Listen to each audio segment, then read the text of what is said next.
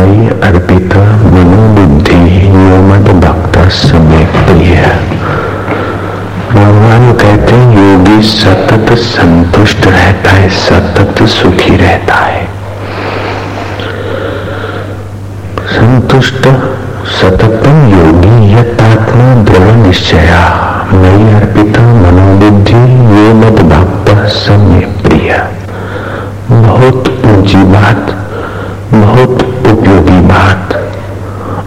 बहुतों के काम, सभी के काम की बात है। कोई नहीं चाहता कि मैं दुखी रहूँ सदा सुखी रहूँ, ये सभी चाहते हैं। और भगवान की गीता भगवान के अनुभव की पोथी है। उपनिषदों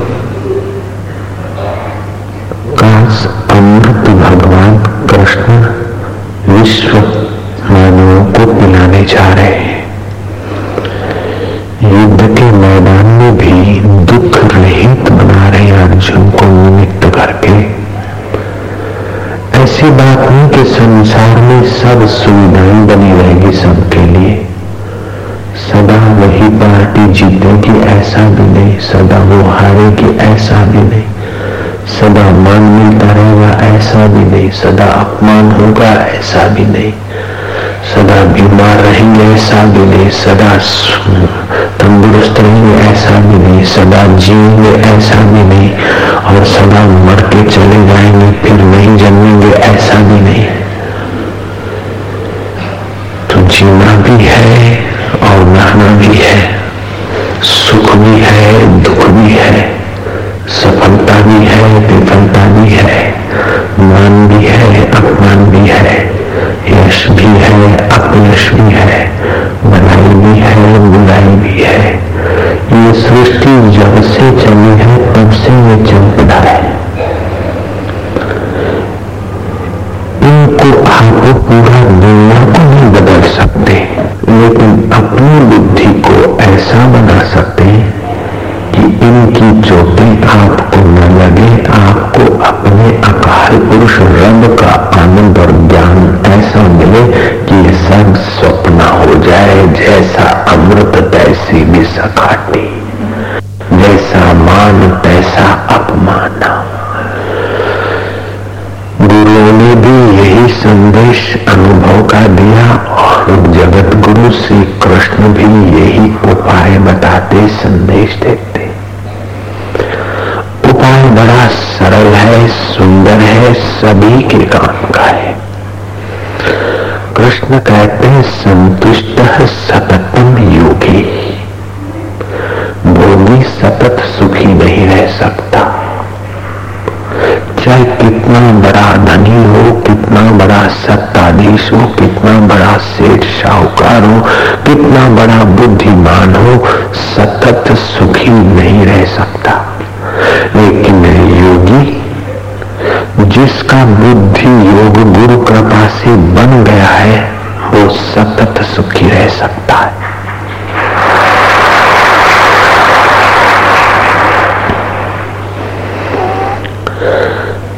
छठे गुरु हरगोविंद साहिब जहांगीर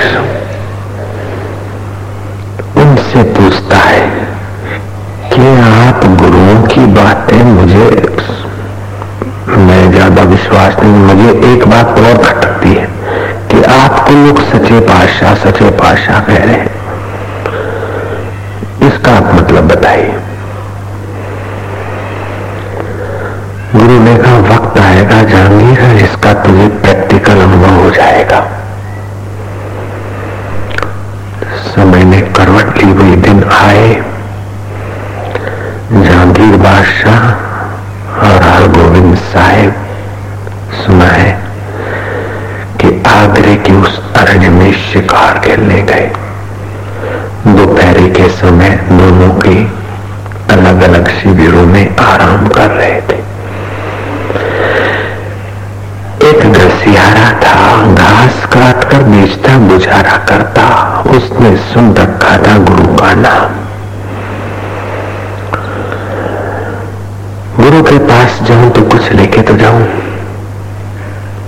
उसने बढ़िया सा घास एकत्रित किया गुरु साहब के घोड़े के लिए सिर पे उठाया दिल में प्रेम श्रद्धा भाव सिर पर बोझा था और दिल में प्रीति थी बाहर धूप थी और भीतर शीतलता थी वो चल पड़ा दुर्भाग्यवश हरगोविंद साहेब के शिविर की जगह पर जहांगीर बादशाह के खेमे में आ पहुँचा और उसने पूछा, साहब कहाँ रहते तो चपरासी ने समझा, जहांगीर साहब के लिए बोलते होंगे। ले गए।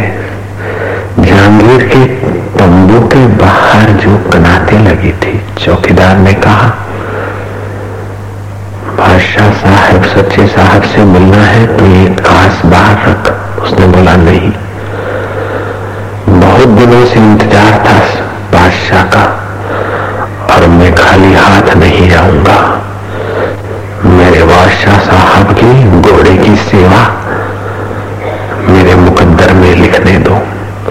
जहांगीर सुन रहा था, चपरासी की और भक्त की बात। सिपाही इनकार कर रहा था वो श्रद्धा भक्ति से, प्रेम वाणी से गिर गिरा रहा था। जहांगीर बादशाह ने भीतर से आवाज़ दिया, इसे आने दो।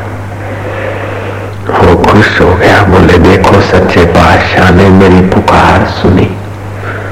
अपने सच्चे बादशाह की जगह पर कौन था, ये तो आप समझ गए? भूमि था जहांगीर था अब उसने तो केवल नाम सुना था, देखा तो नहीं था गुरु साहब को। उसने तो गठरी भरी टक्का रखा और मत्था टेकिया। सच्चे बादशाह का नाम सुना था। वो भगत कह रहा है, किसको? जहांगीर को। बादशाह जहांगीर।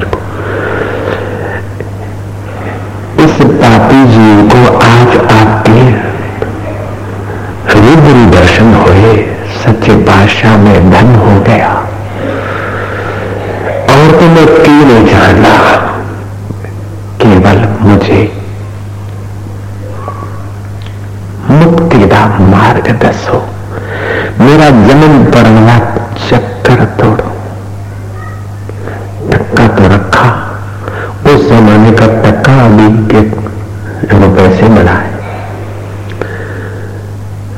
अधेले में लोग दिन भर खा सकते थे समझो दस रुपए रखे मान लो टक्का रखा उसकी प्रेम भक्ति से नम्रता से प्रीति से जहांगीर बड़ा प्रभावित हुआ।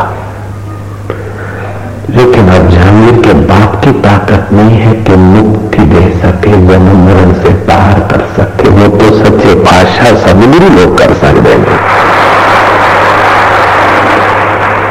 जहांगीर खुश तो हुआ और मनी मन सोच रहा है कि इसको अब क्या दू। जहांगीर ने कहा, देखो, ये चौरासी छूटने की बात ये सब बकवास है, छोड़ दो। मुक्ति मुक्ति की बात भूल जाओ। मैं सच्चा बादशाह जहांगीर खुद खुलास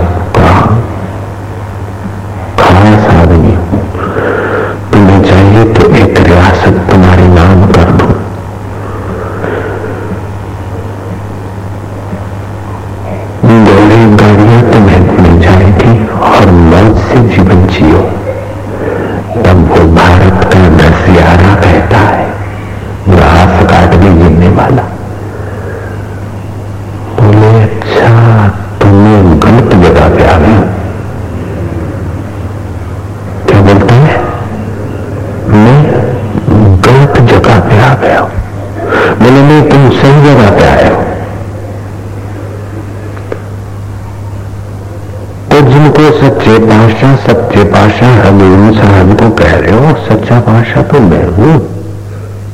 देख लो मेरा राज भाद है वैभव जो मांगो मिल सकता है। मेरे आप नश्वर चीज़ें दे सकते हैं, भोग वासनाएँ दे सकते हैं।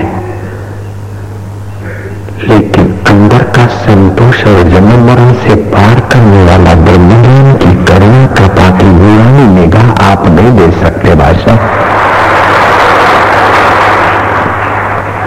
आपकी दी हुई चीज़ में मैं माया के बोले में पड़ सकता हूँ। और मेरे गड्ढे हैं मेरी गड्डियाँ हैं मेरा ए है मेरा ओ है भाषा बुरा मत मानना मेरा तो शरीर भी नहीं रहेगा तो ये मेरी चीज़ें कब तक रहेगी वो उठा टक्का उठा लिया उसने वापस और सुनो जहांगीर के पास जो टक्का रखा था टक्का नहीं था उसका दिल था श्रद्धा था टक्का उठा लिया अपने दास की गठरी सिर पर रखी। मैं गलती से आ गया। जहांगीर के मुँह पर थप्पड़ लग गई। अब पता चला कि सच्चा बादशाह क्या होता है, नश्वर चीज़ों की जो सच्चे पाशा सदगुरु, शाश्वत शांति, शाश्वत ज्ञान और शाश्वत प्रीति देते उसके आगे जहांगीर का राज्य तो क्या? सारी पृथ्वी का राज्य दो कोड़ी का नहीं होता। है जब मिला आत्म हीरा जग हो गया सवा कसीरा। आत्म हीरे का जो ज्ञान मिलता है और उसके तरफ़ जो यात्रा की गुरुओं की नुरानी निगाह मिलती है, उसके आगे दुनिया का वैभव विशेष माना नहीं रखता। श्री कृष्ण वो वैभव दे रहे हैं। संतुष्ट तम योगी अब वो घसियारा चला गुरु जी का जो उस तरफ़ लगा था। शिविर, निवास, टेंट लगे थे, वहाँ पहुँचा। पूछते पूछते गुरु के टेंट तक पहुँचा। पक्का रखा, घास रखा और गुरु के चरणों में मत्था टेका और एक टिकटिकी लगा के देखता रहा। गुरु ने देखा कि बाहर से गरीब है घास काट कर गुजारा करता है लेकिन भीतर से इसकी बुद्धि बहुत ऊँची है, भीतर का धनी है, बाहर से कंगाल दिखता है, लेकिन कई अमीर भी इसकी आध्यात्मिकता के आगे कंगाल है।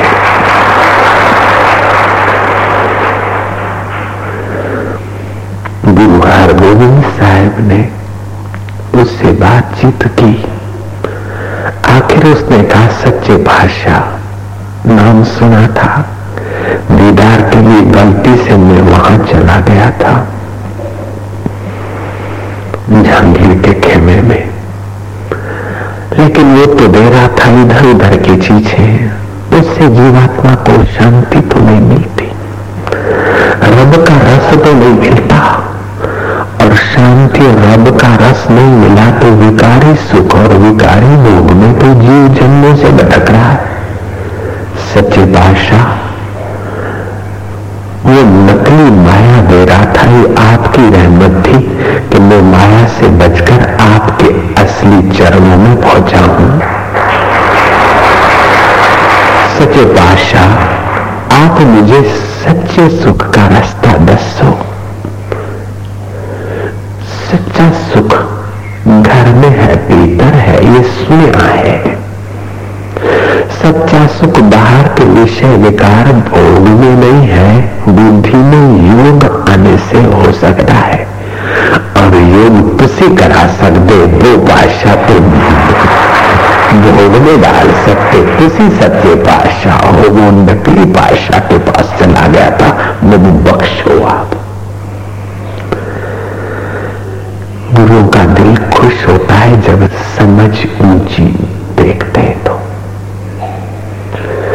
समझ का धनी चाहे बाहर से गरीब भी हो, तभी भी संत खुश हो जाते और अमीर हो, तभी खुश हो जाते। ऊँची समझ यह कि ऊँचे में ऊँचा जो रब का सुख है, वो जो चाहता है उसकी ऊँची समझ है।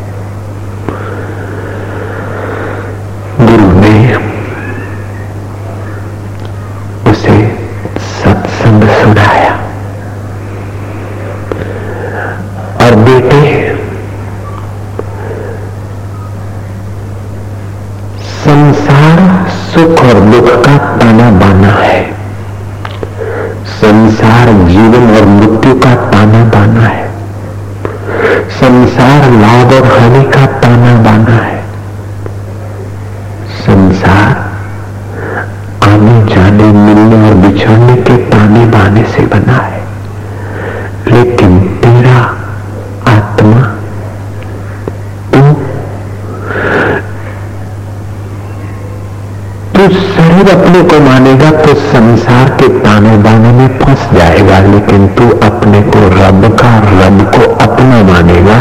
तो ताना बाना तुझे नहीं मानेगा, तू ताने बाने से पार हो जाएगा, मेरे प्यारे। और सिख वही है जो गुरु के अनुभव की सीख मान ले। तू मेरा सच्चा सिख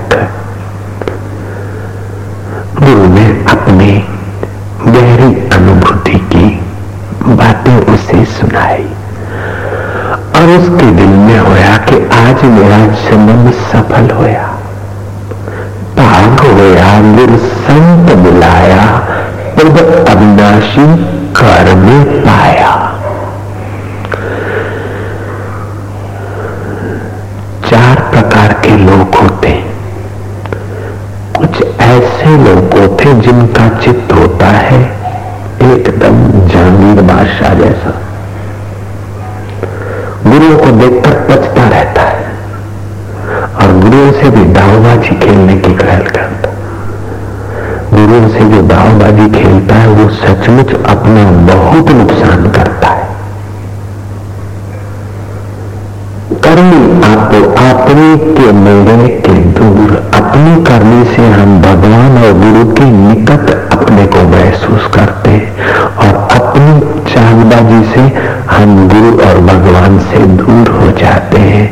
इसलिए बहुत सियाणप जम का पय जाते ज़्यादा चतुराई भगवान और भगवत प्राप्त संतों के आगे नहीं करना चाहिए।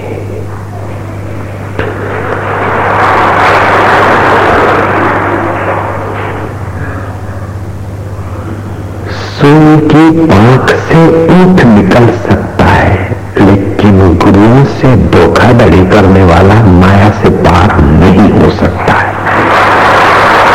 मुसीबतों से पार नहीं हो सकता है। होगा सियारा, सरल स्वभाव, रामायण कहता है, सरल स्वभाव में मन कटलाई यथालाभ संतोष सदाई दिल को साफ़ बनाकर गुरु के चरणों में जाए अथवा गुरुओं के पास दिल को साफ़ बनाने के लिए जाए। उससे जो मिलता है, उससे वो सतत सुखी रहेगा। कबीरा मन निर्मल पड़ो, जैसे गंगा, नीर, पीछे पीछे हरी फिरे, कहत कबीर कबीर। खुदी को कर बुलंद इतना। अपनी इस मह को रब के ज्ञान और शांति में इतना बुलंद कर कि हर तकदीर के पहले खुदा तुझसे पूछे कि बंदा तेरी रजा क्या है? हिंदू धर्म में डालने वाले स्वार्थी लोगों ने कहा कि ये हिंदू हम सिख हैं लेकिन उनको हम समझाते कि पाँच बेटों में से एक बेटा हिंदू का सिख बना है। सिखों को हिंदुओं से अलग करके उनको भड़काओ मत, और सिखों के गुरुओं पर गलत आरोप मत डालो। सिखों के गुरुओं का ज्ञान सीखकर अपनी भेद बुद्धि छोड़कर उस अकाल के चरणों में आ जाओ। बाबा नानक ने ऐसा क्यों कह दिया? वैसा क्यों कर दिया? हिंदुओं को भड़काते मामिन को भड़काते। अरे, अपनी चलाकी और चतुराई से तुम भड़का के नश्वर पाओगे और अपनी सच्चाई और स्नेह से तुम शाश्वत अकाल पुरुष के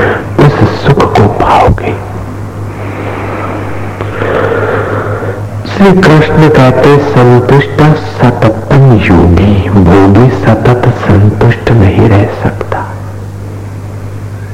कुछ भी मिल जाए, राजपाल पद मिल जाए, प्राइम मिनिस्टर पद मिल जाए, इंद्र पद मिल जाए, फिर भी मनुष्य का सब दुख दूर नहीं हो सकता है सब दुख दूर होगा और जो सच्चे पाशाह सत्य का ज्ञान देकर थोड़ी करुणा कृपा नुरानी निगाह डालेंगे, तब सब दुख दूर रह जाएँगे। दुखों को देखने वाला ज्ञान स्वरूप आत्मा अकाल पुरुष प्रकट हो जाएगा। घर विच आनंद गया पर पूर्व मन मुख स्वाद न पाया। नानक सतगुरु दे दिया, मैल जन्म जन्म दे ये जन्म जन्म के मैल मनमुख के भी उतरते गुरमुख के उतरते मनमुख होकर कुछ भी किया पूजा की पाठ किया लेकिन वो चीज़ नहीं मिलेगी जो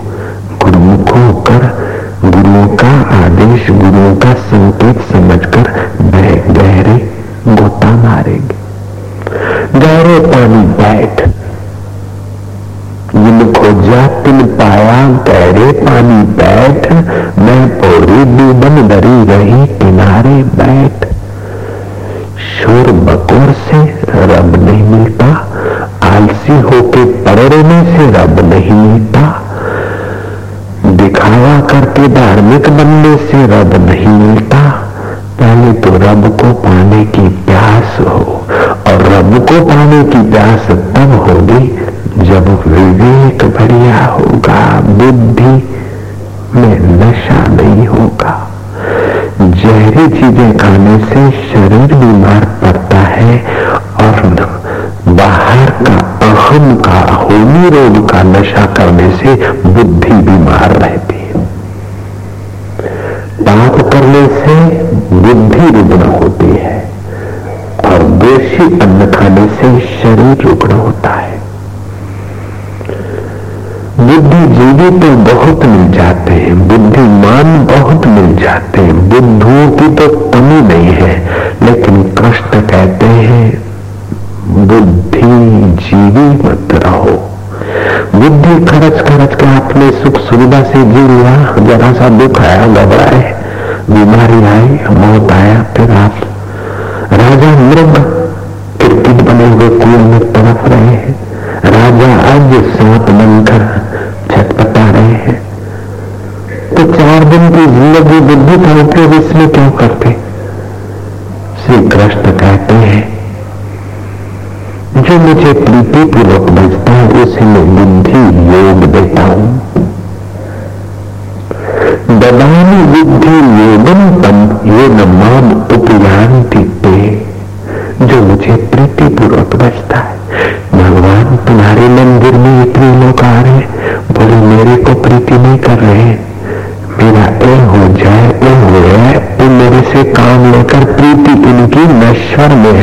इसलिए वे सतत संतुष्ट नहीं रहते प्रीति, अगर मुझ रब में होती तो सतत संतुष्ट हो जाएगी।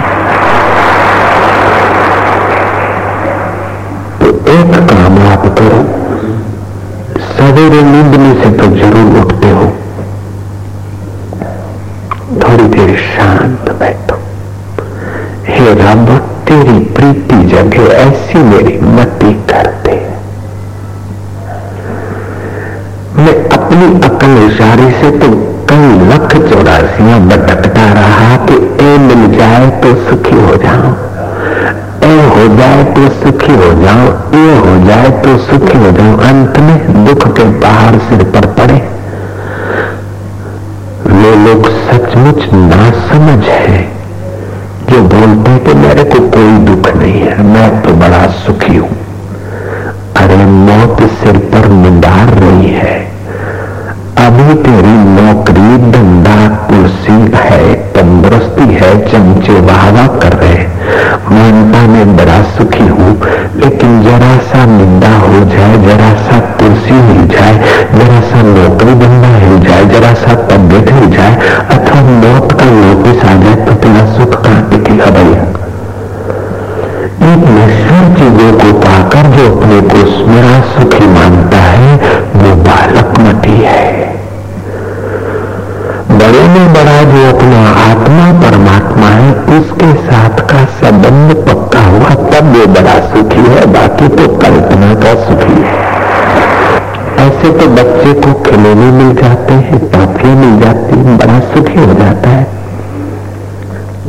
कितनी देर वो सुखी रहता है?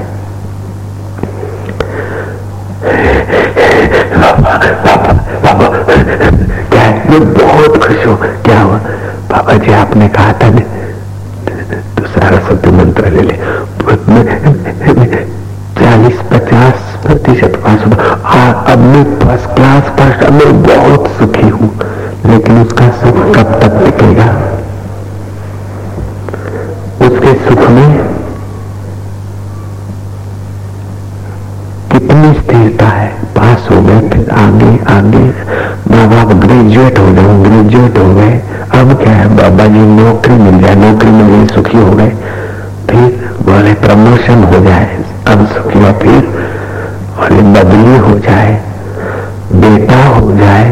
बच्चे हो जाए अब बुढ़ा हो गया बोले बाबा जी संसार में कोई सहारा नहीं। मर जाए तो सुखी हो जाए।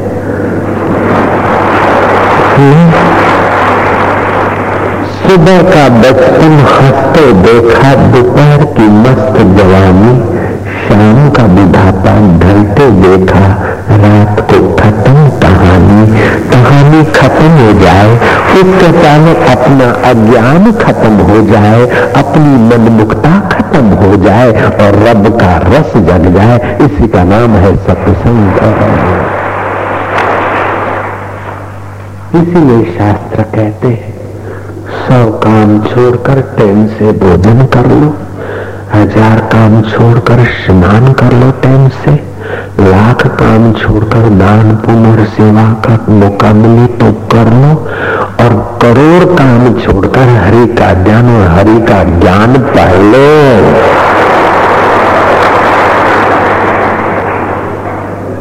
शतम व्याय भोक्तव्यम सहस्त्रम स्नानम आचरित लक्ष्यम व्याह दातव्यम, कोटि त्यक्वा हरि भजेत दुनिया के बड़े बड़े उद्योगों की अपेक्षा दो क्षण उस रब में ध्यानस्थ होना अनंत गुना हितकारी है।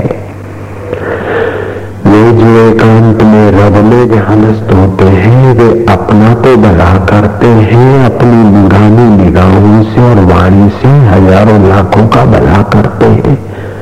ऐसा भला करने की शक्ति तो सब में छुपी है सुनना सकना कोई नहीं सबके भीतर लाल, मूर्ख ग्रंथि खोले नहीं ओ कर्मी पयो कंगाल। बाहर के कर्मों में इतना उलझ गया, इतना पटक गया कि कर लू ओ कर लू उसकी टोंग खींच लू उसको एक कर लू, उससे बड़ा बनू, उससे बड़ा बनू। ओहो! जो बड़े में बड़ा है, उसमें अपनी बुद्धि को डुबाने का रास्ता सीख ले, गुरु से।